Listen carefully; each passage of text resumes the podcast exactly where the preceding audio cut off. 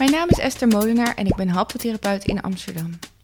Om mensen meer inzicht te geven in de mooie begeleidingsvorm haptotherapie ben ik deze podcast gestart. Haptotherapie heeft namelijk als doel om de balans tussen lichaam, verstand en gevoel te herstellen. Maar hoe gaat dat precies in zijn werk? In deze serie gesprekken komen verschillende mensen aan het woord die uit eigen ervaring vertellen wat deze vorm van therapie voor ze betekend heeft.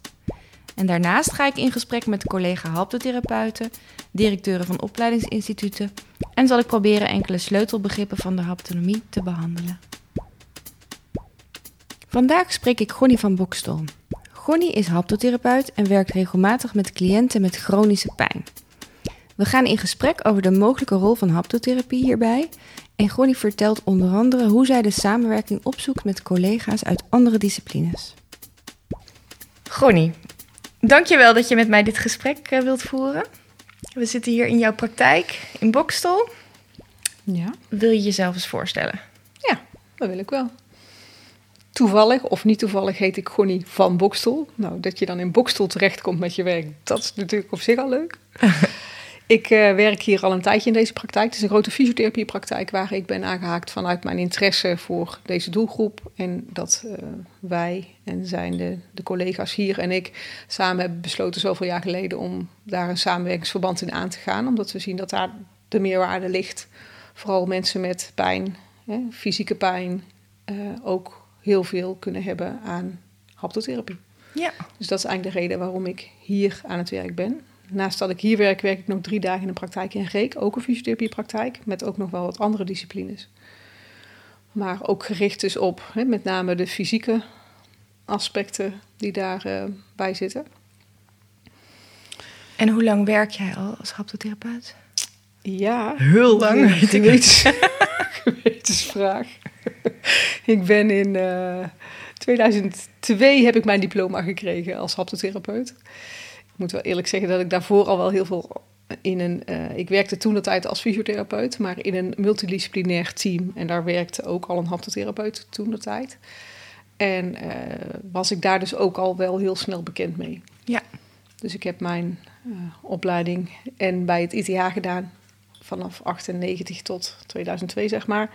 En daarnaast dus in die praktijk met al die disciplines bij elkaar hebben we heel veel aan ontwikkeling gedaan. En heel veel in juist ook mensen die waren vastgelopen met chronische klachten. En uh, op die manier ben ik eigenlijk met de haptotherapie in aanraking gekomen. Ja, leuk. En misschien is het ook even leuk om te vertellen dat ik heb jou leren kennen als docent. Ja. Jij uh, was docent in, ik geloof, mijn allereerste studiejaar als, uh, in, in Nijmegen bij haptonomie. En uh, later ben ik je ook nog vaker tegengekomen als begeleider van studenten. En onlangs hebben we ook nog leuk samengewerkt, omdat ik toen stage liep. En toen was jij mijn stagebegeleider. Ja, heel leuk. Dus eigenlijk kennen we wij kennen elkaar, elkaar al best lang en op verschillende manieren. Ja, maar dat is ook wel weer leuk dat het dan nu op deze manier ook weer verder gaat. Ja, Ja, vind ik ja. heel leuk. Um, de reden waarom ik jou benaderd heb voor, uh, voor dit gesprek is omdat jij aangaf dat je erg, um, uh, ja, erg veel passie hebt voor het begeleiden van mensen met uh, chronische pijn. En ik vind het heel leuk om daarover met jou in gesprek te gaan, omdat ik er zelf niet zo heel veel vanaf weet. En um, misschien kunnen we even starten met de vraag van wat wordt, wat wordt eigenlijk bedoeld met chronische pijn? Wat is dat precies? Ja, daar zitten we meteen op een punt waar, wat, wat ik wel heel graag ter discussie zou willen stellen. Want het begrip chronische pijn is meteen een verzamelbegrip. Het is een soort van container geworden. He, als mensen um, krijgen wel eens te horen van uh, professionals in de zorghulpverleners, op welke manier dan ook, dat, er, um, dat het chronisch is geworden. Maar chronische pijn wil eigenlijk niet meer zeggen in een droge definitie als dat je meer dan zes weken of langer dan zes weken pijn hebt. Dat Ja. is eigenlijk waar het begrip chronische pijn, definitie, over gaat. Maar in mensen, zeg maar, in, in, in omgangsvormen wordt het chronisch genoemd als mensen er lang, langdurig last van hebben. Maar er zit ook nog een, een, een nasmaakje aan dat mensen, ja, maar ik heb, ik heb chronische pijn, ik heb een chronisch last, hè, ik heb, dat gaat nooit meer over. Ja. Die betekenis wordt er aan gekoppeld. Ja. En daar zou ik wel heel graag voor willen pleiten om dat eens los te gaan laten. Omdat dat niet hoeft te betekenen dat mensen, als je al langer dan zes weken pijn hebt, waar chronische pijn dan over gaat, Dus je zou het beter langdurige pijn kunnen noemen, denk ik. Hè? Mensen die al langdurig pijnklachten hebben. En, waarom, waarom vind jij het ehm, lastig als de koppeling er is met dat het nooit meer over zal gaan? Wat is daar lastig aan? Omdat ik merk dat dat ontwikkeling van mensen tegenhoudt. Dat belemmert de ontwikkeling van mensen. Als je een bepaald vastomlijnd idee hebt. En vaak hebben mensen dat niet zelf bedacht. Hè, moet ik daar echt heel eerlijk bij zeggen. Als je bij een orthopeed komt in het ziekenhuis. En die zegt tegen jou: Weet je, je rug is versleten. En hier moet je mee leren leven. Dit houdt jouw hele leven. Hou jij deze pijn? Dit gaat nooit meer over. Dat gaat nooit meer dat over. Doet wat en met dat, je. dat doet wat met je. En dat zetten mensen vast in hun hoofd, onbewust. En dat maakt ook dat het niet meer overgaat. En dat zijn, zoals een collega die, waar ik hier mee samenwerk, hier in Bokstel, Edwin de Rij, die heeft het daar veel over. En die zegt, dat zijn eigenlijk nocebo's, het tegenovergestelde van placebo's. Eigenlijk zijn dat nocebo's om te zeggen dat het chronisch is, dat het nooit meer overgaat. Dat bepaalt ook dat mensen dat vastzetten in hun hoofd en dat het dus ook nooit meer overgaat. En dat Ja. is natuurlijk, Je verliest dan dus eigenlijk ook de motivatie om te zoeken naar mogelijkheden om nog in beweging te blijven. Of om het nog aan te pakken. Is dat zo? Ja, zonder daar, eh, ik denk dat mensen dat namelijk niet bewust doen. Nee, oké, daar zit geen, en dat is wel een groot, eh, ik denk dat het heel belangrijk is om daar goed onderscheid in te maken. Hè. Anders dan gaan we het heel snel over ziektewinst hebben. Mensen die, Ah, want ik heb ja. chronische pijn, dus ik hoef daar niet meer te werken en ik hoef niks meer te doen. Maar zo werkt het vaak niet. Het gaat onbewust. Mensen worden bang daarvan. Hè, die krijgen angst in zich, omdat ze, die pijn gaat nooit meer over. Dus ik kan nooit meer gewoon werken, ik kan niet meer. Dus er worden allerlei dingen afgesneden waar mensen angstig van worden. En dus vertrouwen in de toekomst verliezen, vertrouwen in hun eigen lijf verliezen, vertrouwen in, ehm, nou ja, medische zorg soms verliezen. Ja, ja. Dat is eigenlijk meteen ook de volgende vraag die ik heb. Als je het hebt over wat is chronische pijn. En dan ben ik benieuwd naar hoe jij dat ziet. Van wat doet chronische pijn met, eh, met de relatie met je lijf? En ook, wat een heel belangrijkere vraag is, de relatie tot andere mensen. Kan je daar wat over vertellen? Wat zie jij voorbij komen? Wat ik vaak zie als mensen langdurig klachten hebben, is dat ze een, een andere relatie met hun lijf hebben gekregen. Eh, wantrouwen zit daar naar hun lijf. Hè. Dat doet altijd zeer. Het is een rot lijf. Ik wil dat been, dat, dat been, dat doet het, oh, dat been, als dat been mag. Ja, Nou, dat eh, hoor je mensen natuurlijk snel zeggen. Dat, het een, een, een, dat het een soort van derde persoon wordt bijna. Het, het lichaamsdeel waar men last van heeft, dat je dat als nou, in de derde persoon naar gaat verwijzen. dat is natuurlijk helemaal ook niet haptonomisch eigenlijk. Nee, dat is helemaal niet aan Komen we zo meteen nog Dus op? daar kun Ja. je, daar, daar zit zeg maar, daar zie je eh, kenmerken, mensen die langdurig ergens last van hebben, daar dus in vastlopen.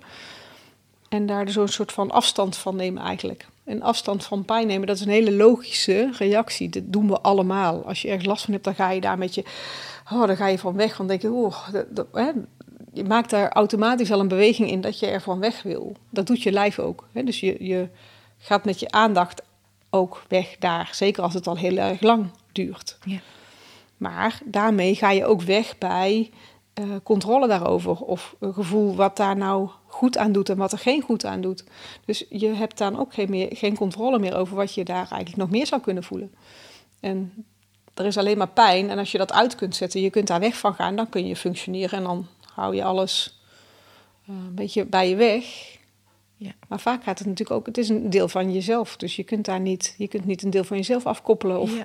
dat maar weghouden. Ja, ik kan me dat ook wel goed indenken. Ik moet nu denken aan een cliënte die daar ook over vertelde. ehm, dat als zij dus juist heel erg in haar lijf ging zijn, dat ze dan dus minder kon.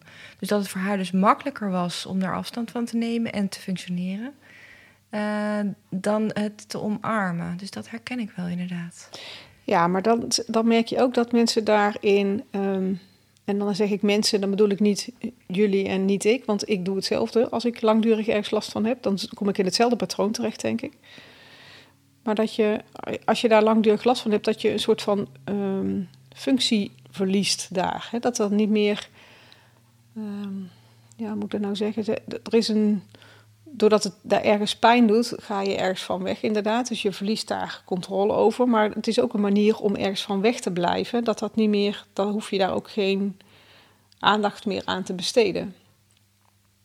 Dus je kunt makkelijker door in wat er van je gevraagd wordt, eigenlijk. Ja. En dan komt die omgeving meteen in beeld, de relatie naar anderen en naar de omgeving om je heen.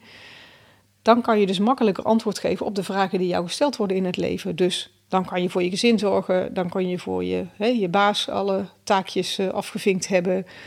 Dan kun je al die dingen doen. Maar op het moment dat jij dus dichter naar jezelf gaat en wel rekening gaat houden met wat pijn doet en wat je dus goed doet of wat je geen goed doet, dan zul je dus meer naar jezelf moeten luisteren. Maar dan kan je minder voldoen aan de vraag die er om je heen ligt.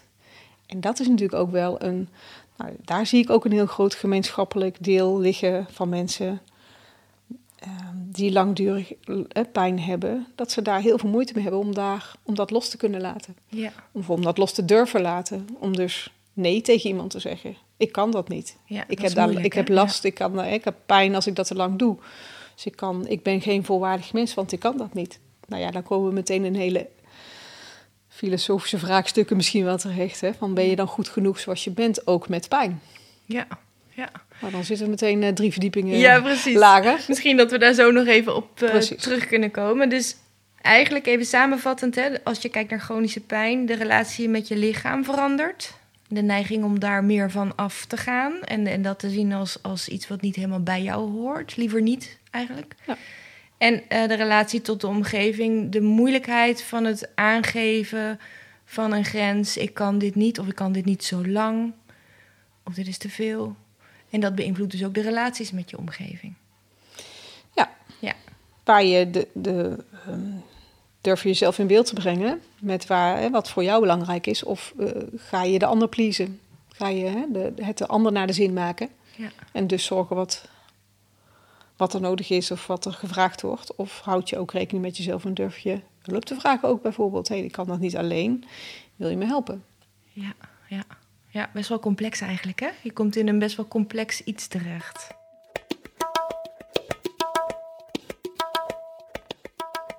hey, ik vind het zelf altijd heel fijn om ook wat concrete voorbeelden uh, te hebben. Vind je dat oké okay, om wat voorbeelden te noemen van mensen die bij jou komen? Wat voor soort chronische pijn komt er zoal bij jou in de praktijk terecht?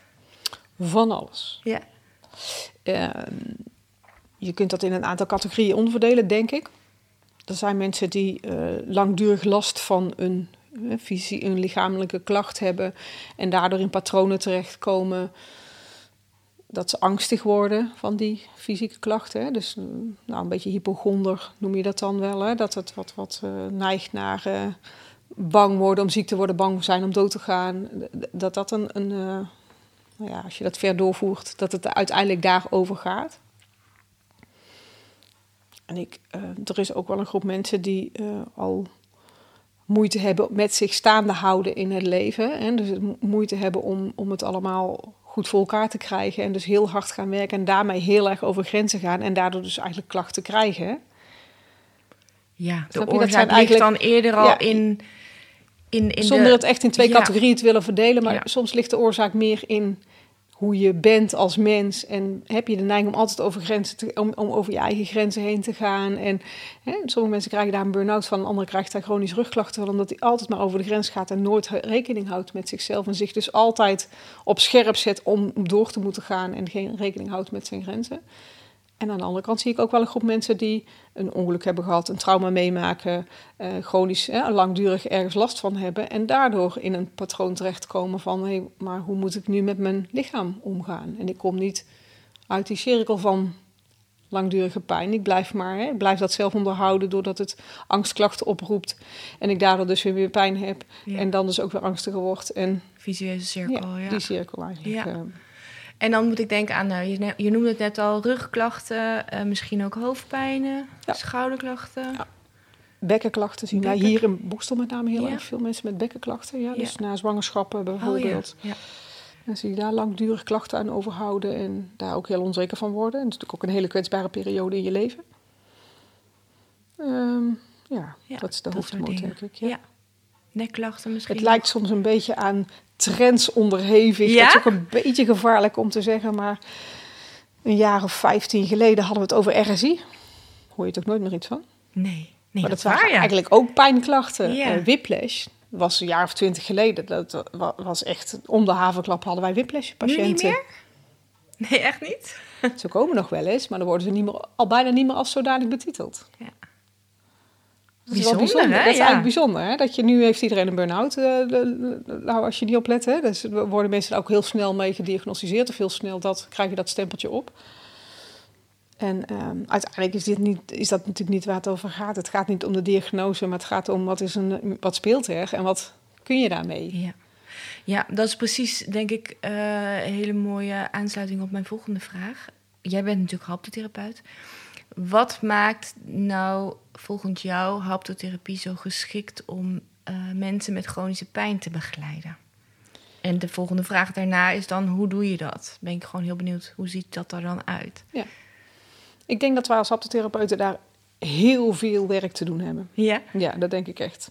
Om die reden heb ik in het uh, voorjaar met een collega, met die Edwin de Rij, waar ik het net al over had, samen een nascholing gegeven op, de, op het ITH.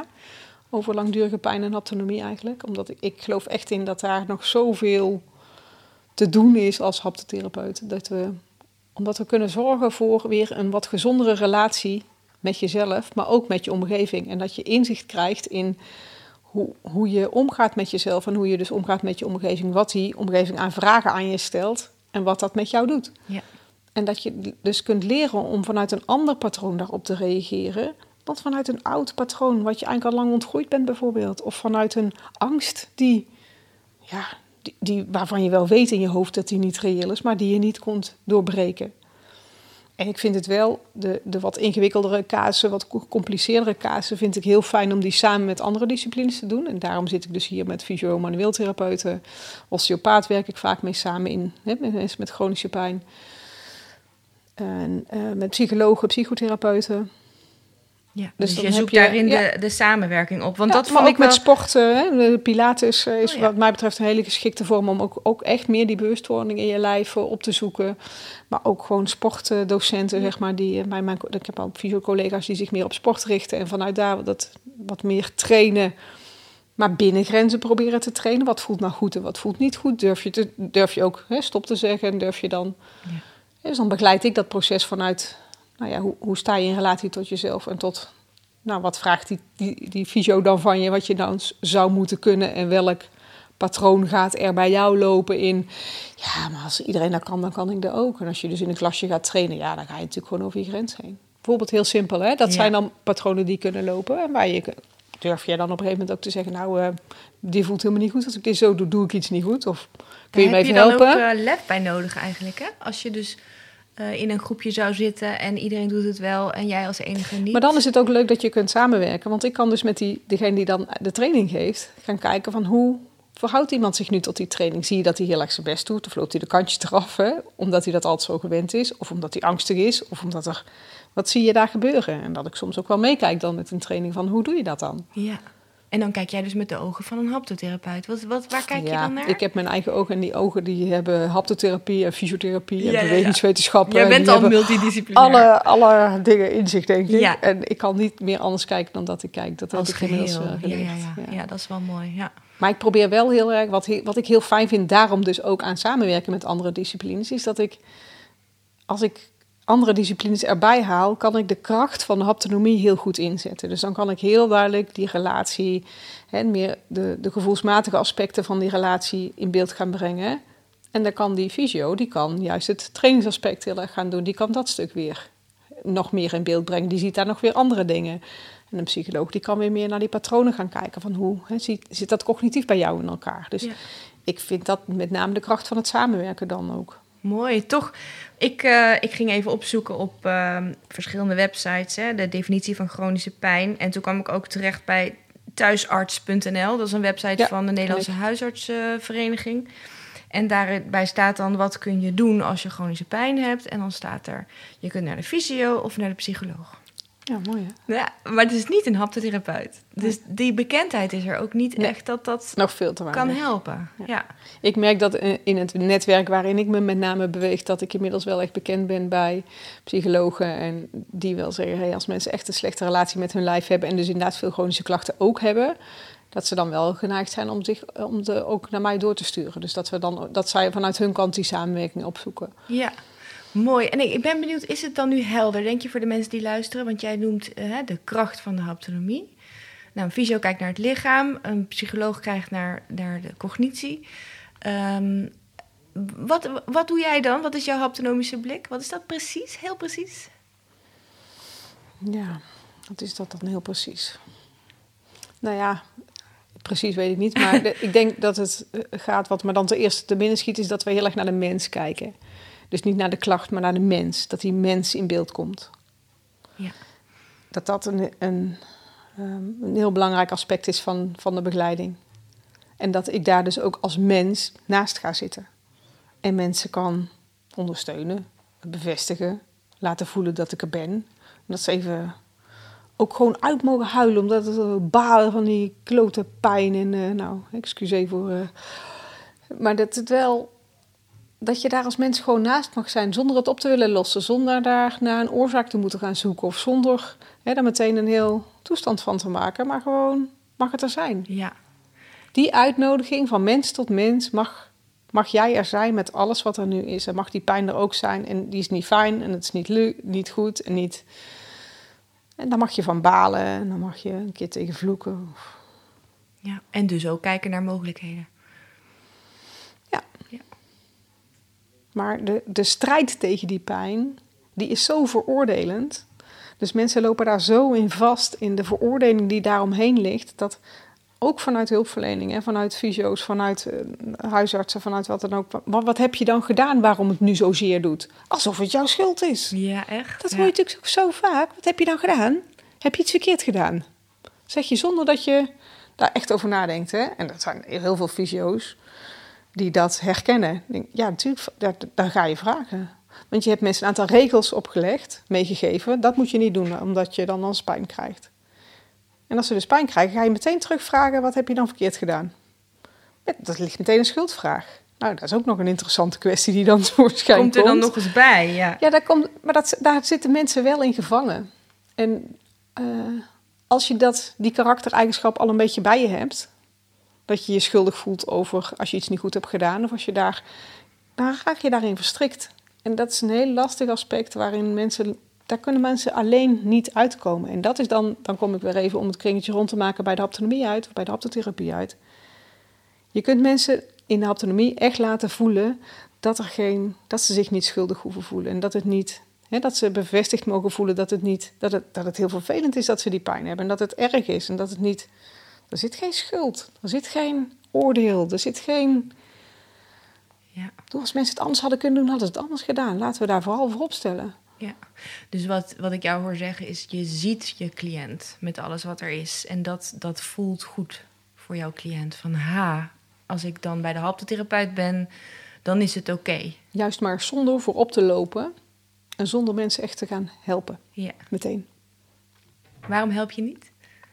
Nee, maar weet... te gaan helpen bedoel ik uh, dat je voorop gaat lopen, mensen gaat zeggen wat ze moeten doen. Ja, precies. Ja. Weet je wat jij eens moet doen? Dat zeg je niet. Ik weet nog een goede therapeut, daar moet je eens naartoe gaan. Het is gevaarlijk terrein natuurlijk. Hè? Ja. Mensen hebben vaak alles al geprobeerd. Ja. Wat niet wil zeggen dat er niet nog een mogelijkheid is dat er wel een mensen altijd bij de fysio zijn en waarvan ik denk, nou, je moet echt een keer naar een osteopaat doen, omdat hij meer het geheel in beeld brengt, bijvoorbeeld. Dat mensen daar heel erg bij geholpen kunnen worden. Maar ik geloof niet dat je daarmee moet beginnen. Nee. Dat je eerst maar eens naast die mensen moet gaan zitten. Ja, en luisteren. Ja, precies. Want ik merk ook dat. Ik had vanmorgen nog met een cliënt over een, een, een, eh, hele lieve vrouw die um, al heel lang rugklachten heeft en ernstige rugklachten. Heftige pijnmedicatie slikt daarvoor. Um, nou, hooptoestanden. En nu met die hele corona, in, de, in deze coronatijd is zij zo alleen komen staan. Dat is gewoon schrijnend om te zien. Ja, heftig, ja. En natuurlijk helpt dat niet. Dat, die, dat, het dan, hè, dat, dat, dat helpt niet tegen die pijn als je zo alleen bent. En dat is wel een soort van...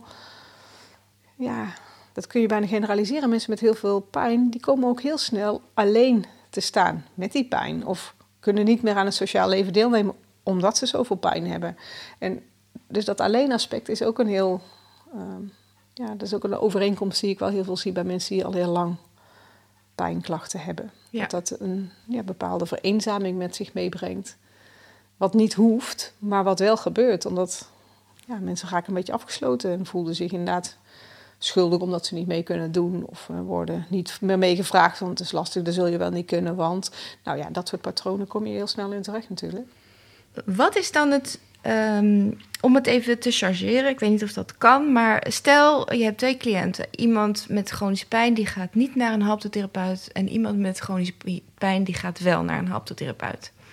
Wat is dan het verschil? En dan, ik weet dat dit een beetje een geforceerde vraag is, maar. Oh nee, dat vind ik wel leuk. Ik wil het wel graag helder krijgen. Van wat is dan het verschil? Wat, wat, wat heeft die persoon daaraan om bij jou te zijn en wat mist die ander dan? Nou ja, die andere is natuurlijk lastig, want je weet niet wat mensen dan anders doen. En er zijn natuurlijk er zijn meerdere wegen naar Rome, laten we dat vooropstellen. Maar even zo chargerend zou ik wel durven zeggen dat mensen die met haptotherapie in aanraking komen, veel bewuster met hun eigen patronen omgaan en veel meer leren over hun eigen Ehm, patronen van in beweging zijn met, met langdurige pijn, maar ook met hun omgeving. En daardoor dus meer invloed uit kunnen gaan oefenen op wat doe ik wel, wat doe ik niet, waar word ik blij van, waar word ik niet blij van. En wat is dat dus als resultaat overroepelend? Meer een eigen beweging oproept. Dus mensen meer verantwoordelijk worden, meer zelfstandiger of verantwoordelijker worden voor hun eigen zijn. En mensen die dat niet doen, gechargeerd gezien dan, zich laten leiden door adviezen, door wat mensen zeggen dat goed is, hoe je dat moet doen en wat je daarmee moet doen. Maar goed, dat is dan wel erg gechargeerd gezegd. Ja, Laten we dat even. Ja, precies. Maar het is best leuk om dat te willen weten. Die mag ook wel een beetje praten voor je eigen vak. Ja, toch? Ja, vind ik ook. Hey, zou je mij eens een voorbeeld willen geven van uh, hoe de begeleiding eruit ziet? Um, bijvoorbeeld, ik werk in mijn praktijk met positiebepaling, aanraking. Dat zijn ook jouw middelen. Ja. Um, kan je daar, kan je daar iets van vertellen? Ja, ik, ik had. Um, ik, ik, heb natuurlijk vandaag wel een aantal mensen al gezien, gisteren ook. Ik probeer het altijd een beetje dichtbij te houden van wat is nu, hè? wat zijn dan de middelen daarin. Ik had gisteren een jongen, die zag ik voor de eerste keer. Die kwam van een collega fysiotherapie van fysiotherapeut van, mij, eh, van mijn praktijk in Reek eigenlijk. En die um, komt met een schouderklacht die al wat lang, langer bestaat. Die is daar ook aan geopereerd aan die schouder en die schouderklacht gaat niet over. En hij blijft daar pijn aan houden, maar hij wordt heel angstig van die pijn. Dus hij raakt eigenlijk een beetje in paniek van die pijn om die schouder. Want misschien wordt het allemaal niet meer beter en misschien... Dus dat is het aspect wat dan uh, nu voorop staat eigenlijk. Dus ik heb gisteren met hem een gesprek gehad alleen, eigenlijk even, om, om eens te gaan inventariseren van, nou, wat zou ik nou voor je kunnen betekenen? En aan, aan die voorkant, hè, dat is dan wel interessant om te kijken, is het dan bijvoorbeeld, ik merk met hem heel erg dat hij eh, heel veel vragen heeft en eigenlijk antwoord op die vragen wil van de behandelend orthopeed. En zolang hij geen antwoord heeft op die vragen, kan hij eigenlijk zijn angst niet zo goed loslaten, denkt hij. Nou ja, dan is dat stap 1. Dan gaan we goede vragen formuleren, samen met fysio. Wat zijn nou goede vragen die jij aan die orthopeed zou kunnen stellen, waardoor jouw rust toe kan nemen. En je, door de antwoord op die vragen wordt het rustiger. Gaat je adrenaline niveau omlaag en wordt je hele systeem wat rustiger. En dat zou kunnen betekenen dat ook hè, de pijn dus wat rustiger wordt. Ik heb hem ook verteld dat we daarna wel op zoek gaan naar wat maakt nou dat jij zo'n reactie hebt eigenlijk. Hoe kom je hier aan, aan deze reactie op pijn? Ja. Dus dan gaan we een laagje dieper graven eigenlijk naar hey, hoe, hoe ga je in het algemeen met mensen dan om en hoe sta jij dan eigenlijk in het leven? En dat zou ik met hem ook met positiebepaling het liefst gaan doen. Ja, kan je dat uh, toelichten? hoe ziet zo'n positiebepaling eruit? Nou, ik zal hem dan uitnodigen om, eh, om op de bank te komen zitten en mij eens te vragen van waar zou je mij nou het liefst willen hebben? waar voeg ik iets toe voor je? En waar zit ik je in de weg? Ja, en dan begin je al met voelen natuurlijk, hè? Dan begin je al met voelen, maar, dat, maar dat, is, dat is wel een beetje een abstracte manier van... Nee, soms maak ik daarin wel een soort van metafoor van die pijn... dat ik die pijn ben, van waar wil je mij nu hebben? Ja, oh mooi, ja. Dan moet ik waarschijnlijk de camera uit. Ah, ja. Ja, ik laat natuurlijk niet de camera uitzetten. Nee, dus die pijn laat nee, helaas ook de kamer niet uitzetten. Nee, daarom. Dus dat is ook, ook metaforisch kun je daar dan nog wel mee werken. En daar vind ik de, de positiebepaling wel ook een mooi middel voor. Dat je betekenis geeft aan wat, wat, wat betekent die pijn eigenlijk voor jou en waar, hoe grote uh, plek neemt hij eigenlijk bij je in. Dat zou een mooie zijn. Maar het zou ook kunnen dat ik met hem uh, ga badmintonnen. Oh, echt? In de praktijk. ja? Ja, dat zou ook wel kunnen. Om eens te kijken van, gaat hij nou zijn grenzen dan aangeven? En als ik hem dan een beetje uitdaag, dus een beetje aan die grenzen uitnodig... van nou, wat gebeurt er dan? Hoe gaat hij zich dan laten zien? Ja. Dat zijn niet per se autonomische middelen die je dan gebruikt... maar wel uh, om als, van mens tot mens met elkaar in contact te blijven en te voelen Want soms vinden mensen dat abstracte niveau, merk ik, van de politiebepaling wel eens lastig. En dan moet het meer spelende wijze, meer kijken van waar kun je elkaar dan wel weer vinden. Ja. ja, en dan kan het dus zijn dat hij in zo'n geval gaat voelen wanneer hij over de grens gaat. Doordat jij dat met hem doet en, Ja, en maar die niet per se dat hij daar dan over de grens gaat, maar dat hij een, gaat bewuster gaat voelen van waar zit nou. ehm, waar vo- volgt hij nog zijn eigen beweging? Ja. En waar laat hij zich leiden door ik moet doorgaan of ik moet stoppen omdat het pijn doet? Er is meer dan alleen pijn natuurlijk. Ja. Ja, mooi voorbeeld. Ja. Ja. Maar ik moet zeggen dat ik ook wel vaak de aanraking gebruik bij mensen met, met chronische pijn. Om ook wat meer, wat ik, wat ik in in het begin eigenlijk al zei. Dat je merkt dat mensen van een, een lichaamsdeel wat pijn doet, daar, daar hebben de neiging om daarvan weg te gaan. Om daarvan af te bewegen. En dus daar geen contact meer mee te maken. En door middel van de aanraking kun je wel heel makkelijk weer contact maken met... Hè, waarin ik contact kan maken met die ander. En de ander vanuit met mijn contact weer contact kan maken met zichzelf. En dan dus voelt, oh, daar zit die pijn. Ja, wat kan ik daar eigenlijk mee? Ja. En kan ik er niet mee bewegen? Of kan ik juist dat ook mij laten voelen? Kun je mij daarin toelaten? Wat er dan gebeurt? Ja, interessant. En heel vaak merk ik wel dat mensen dat in eerste instantie heel wazig en heel eh, een beetje vaag vinden. Van hoezo dan? En wat gebeurt er dan? En uiteindelijk voelen mensen ook wel dat een, een afgesloten lijf, een, een deel wat je afsluit in jezelf, dan ben je niet meer, dan ben je niet meer heel. Dan hou je iets weg bij jezelf wat niet. Ja, dan ben je niet meer vrij om te bewegen. Ja. Dus het doet me denken aan. Ik zag op een gegeven moment op Instagram een bericht van eh, volgens mij Psychologie Magazine. En dat ging over luisteren naar je lichaam. En ehm, eh, dat het zo belangrijk is. En toen schreef ook iemand daaronder. Ehm, ik vind het niet fijn om de hele tijd naar mijn lichaam te luisteren. Want als ik dat ga doen, dan kan ik helemaal niks meer. En dat, dat vind ik nog even een heel interessante vraag. Omdat je ehm, dus met chronische pijn, dat dat, dat zo'n soort van, eh, soort van kantelpunt lijkt te zijn. Hè? Dus je moet enerzijds wel in contact zijn met je lichaam en dat als geheel zien. Dat is, dat is goed voor je welzijn. Even heel kort door de bocht weer. Maar aan de andere kant zeggen mensen: ja, maar als ik dat te veel doe, dan zak ik weg in een gat en dan, dan doe ik dus niks meer. Dus hoe kunnen wij als haptotherapeuten mensen daarin begeleiden? Dus, dus eigenlijk de, ja, de, de, het kantelpunt tussen jezelf ehm, motiveren om in beweging te blijven en tegelijkertijd toch naar je lichaam te blijven luisteren. Kan je daar wat Ja. over zeggen? Maar daar, Snap je bedoel? ja, ja, dat hoor ik ook veel. Maar dat, ik denk dat al begint dat eh, mensen pijn ervaren en dan soms ergens hebben gehoord of opgelegd hebben gekregen dat ze dan dus niks meer mogen doen. Dat als het pijn doet, dat er dan iets kapot gaat. Ja. Het En- is, pijn is natuurlijk ook vaak een signaalfunctie. Maar vaak ook niet meer. Nee, blijkbaar niet. Als het heel lang Nee. duurt, is het al lang geen signaal meer van hé, er gaat iets kapot. Nee, Dus dat is interessant. dat is wel een Ja. interessante. Hè? Waar, waar je, ga je, moet je daarnaar luisteren, omdat het anders kapot gaat. En dus het gaat om de betekenis die je dan aan die pijn geeft. En die betekenis is, is vaak gegeven door eh, professionals die er naar gekeken hebben, bijvoorbeeld. Hè? Nou, je moet daar voorzichtig mee zijn, want anders gaat het kapot. Maar als er al heel langdurig pijn is, is die relatie, die, is er dan eigenlijk niet meer. Ja. En nou, je kent, iedereen kent die verhalen hè, van mensen die eh, hernia hebben en eh, geopereerd moeten worden of eh, klachten hebben. Maar dat er ook mensen zijn die helemaal geen klachten hebben en waar een MRI wordt gemaakt dat mensen gewoon hernia hebben. Dus ja, zeg het maar. Hè. Dus Ja. die, die relatie is niet altijd meer één op één te maken. Dus En wat is dan jouw advies voor die mensen? Of ja, hoe, eh, vanuit jouw vak gezien, ja, als, als mensen met die vraag worstelen, wat, wat zou je dan willen zeggen? het is vaak lastig om die alleen opgelost te krijgen, omdat die vaak heel ehm, door artsen is dat gezegd. En daar kan ik als autoriteit zeg maar niet tegenop. Hè. Daar kan je, ik kan wel zeggen, nou, maar dat is niet zo. Maar dat slaat natuurlijk nergens op als ik dat zeg. Want wie ben ik om daar dan iets van te vinden? Je van bent dat geen oordeel? arts, nee. Nee. Wa- Daarin zoek ik wel eens een samenwerking met de huisarts op, die daar natuurlijk wel een autoriteit in heeft. En die dus makkelijk kan overleggen met andere artsen. Waar, waar je soms echt een gesprek moet hebben over, ja, maar is dat nou echt zo dat als je pijn hebt, dat je dan niet verder mag gaan en dat je niet gewoon door kunt gaan met bewegen. En dat het zelfs soms zo is dat als je doorgaat met bewegen, dat de pijn weggaat. Dat je denkt, hé, hey, maar nu, eh, hè, Ja.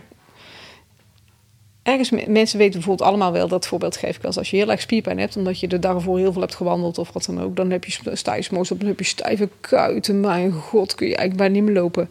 Als je daarna zou luisteren, naar die pijn, dan zou je niet meer lopen die dag, Ja. toch? Dan ga je zitten met je benen omhoog en een dekentje erom en eh, ja, eh, doe mij maar een Rustig kopje thee. aandoen, En, ja, eh, hè, ja. daar kun je natuurlijk wel een beetje ziektewist van maken, dat is wel interessant. Maar los daarvan, Jij geeft betekenis op dat moment aan die pijn door te zeggen: Oh ja, maar ik heb gisteren zoveel gewandeld, ik heb gewoon spierpijn. En ik moet maar eens even wat gaan bewegen. En als het warm wordt, die spier, dan wordt die wel weer beter. Dat is mijn ervaring al. Dus daar kan ik wel doorheen lopen. Mooi voorbeeld. Maar ja. soms zijn ja, dat is een goeie, want spierpijn doet ook zeer. Maar als Met je het- rugklachten is Ja, dat ook precies. heel vaak zo. Mensen die al lang rugklachten hebben, weten eigenlijk allemaal dat wandelen helpt. Als je gewoon gaat lopen, dan dat helpt alleen al voor je gemoed. Voor je gemoedsbeweging, dat je denkt, ik kan weer naar buiten. En ik, hè, dat, dat, ik denk dat dat een hele grote invloed heeft. Maar ook het, gewoon het lopen aan zich, dat je lijf hè, zich weer gevoed voelt met bloed en weer Ja. kan bewegen. En daardoor, nou ja, afvalstoffen opruimt of wat dan ook. En je dus gewoon weer wat soepeler voelt. En dat mensen soms op een andere manier moeten bewegen om bepaalde structuren minder te belasten en andere beter te gaan belasten. Daar zit veel winst te halen, denk ik. Maar het valt of staat vaak heel erg met de betekenis die mensen aan die pijn geven. Ja. Kijk, natuurlijk heeft pijn dan een. Als jij opeens een hele heftige pijn in je buik krijgt en je krijgt er koorts bij, dan weet iedereen: oh, misschien moet ik toch eens even een blinde darmontsteking na laten kijken. Hè? Dan heeft die pijn wel degelijk een signaalfunctie. Maar bij heel veel andere dingen is pijn zo'n. Is, is dat hele signaal is een beetje verstoord eigenlijk. En is de betekenis die mensen eraan geven niet meer van waarde, maar ja, en daar kun je dus als haptotherapeut heel mooi bij helpen. Ja, dat denk ik wel. ja. Maar dat wordt dan, dat, ik denk wel dat je dat dan ook samen met anderen die Ja, in het netwerk zitten Ja. of die daar iets van vinden, hè, die samenwerking op kunt zoeken van hoe zie jij dat dan? En Ja. zouden we daar ook een andere betekenis aan kunnen geven? En zou het dan ook anders kunnen worden, bijvoorbeeld? Ja. hey, is er nog iets waarvan je zegt, dit wil ik graag eh, toevoegen? Dan gaan we zo naar een afronding toe. Heb Mhm. je nog, is er nog een belangrijk aspect waarvan je zegt, nou, dit is nog niet aan bod gekomen, dat wil ik nog toevoegen? Oh, ik kan hier de hele dag over ja. praten. Dus wat dat betreft kunnen we ja. Ik, wat ik vooral eh, mensen wil zeggen die eh, langdurig pijn hebben, blijf daar niet mee eh, alleen mee zitten. Oh ja, mooi. Ja. Zoek hulp Ja. en ga op zoek naar een haptotherapeut die je hiermee kan helpen om je sowieso bewuster te maken van je eigen lijf en je bewuster te maken van je patronen die je hebt en hoe je dus met mensen met pijn omgaat of met mensen omgaat of met je werk omgaat of met wat dan ook omgaat, maar dat je daar bewuster van wordt en dat je daar dus weer een eigen keuze in krijgt. En dat is eigenlijk ook wat ik tegen haptotherapeuten zou willen zeggen. Collega haptotherapeuten, die, je, bent niet te bang voor die chronische pijn. Want, hè, denk niet van, oh ja, maar daar weet ik niks van, ik weet niks van het lijf. Want het heeft niks met het lijf te maken, met wat jou, waar jouw aanbod over gaat. Want die kennis kun je gewoon invlie- invliegen. Daar kun je gewoon een fysiotherapeut voor bellen. Of je kunt de huisarts bellen. Of je kunt samenwerken op dat vlak met anderen. Waardoor je ja, eigenlijk bijna soms wel misschien gewoon belast bent met kennis als fysio. En wat ik dan ook ben. En dat je soms denkt dat je weet hoe het werkt, maar dat het helemaal niet zo is. En dat huidig wetenschappelijk onderzoek hele andere resultaten laat zien. Waardoor je eigenlijk alleen maar belast bent met alle informatie die helemaal niet meer kloppend is. Ja. Dus ben niet te bang voor langdurige pijn. Het gaat ook gewoon over mensen die ergens in vastlopen en in een bepaald patroon vastlopen, waar ze zelfstandig en waar ze niet zelf en alleen uit kunnen komen, maar waar ze ook voor nodig hebben. Ja. En dan is het heel dankbaar werk. Dan Ja. is het heel leuk om dat te doen. Prachtig. Ik vind het ook leuk om jouw enthousiasme te horen. Dat vind ik ook aanstekelijk. Ja, Ja, ja. Ja. Dankjewel, voor graag dit, gedaan. eh, ik vond het heel leuk om te doen. mooie gesprek. Met jou. En ehm, nou, wij, eh, wij zien elkaar nog. Dus, Ja, wij zien elkaar nog heel dat is hoop geen, toch? geen afscheid. Maar nee, ehm, zeker niet. ik, ik ben blij dat je dit wilde doen met mij. Dankjewel.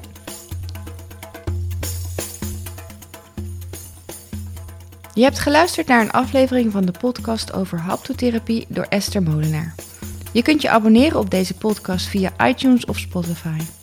Voor meer informatie over haptotherapie en het vinden van een therapeut bij jou in de buurt kun je kijken op de website van de beroepsvereniging www.vvh-haptotherapeuten.nl of op de site van de NFG www.de-nfg.nl. Heb je naar aanleiding van deze podcast aan mij nog vragen? Stuur dan een mailtje naar info.haptotherapie-ester.nl of bezoek mijn website. Graag tot de volgende keer.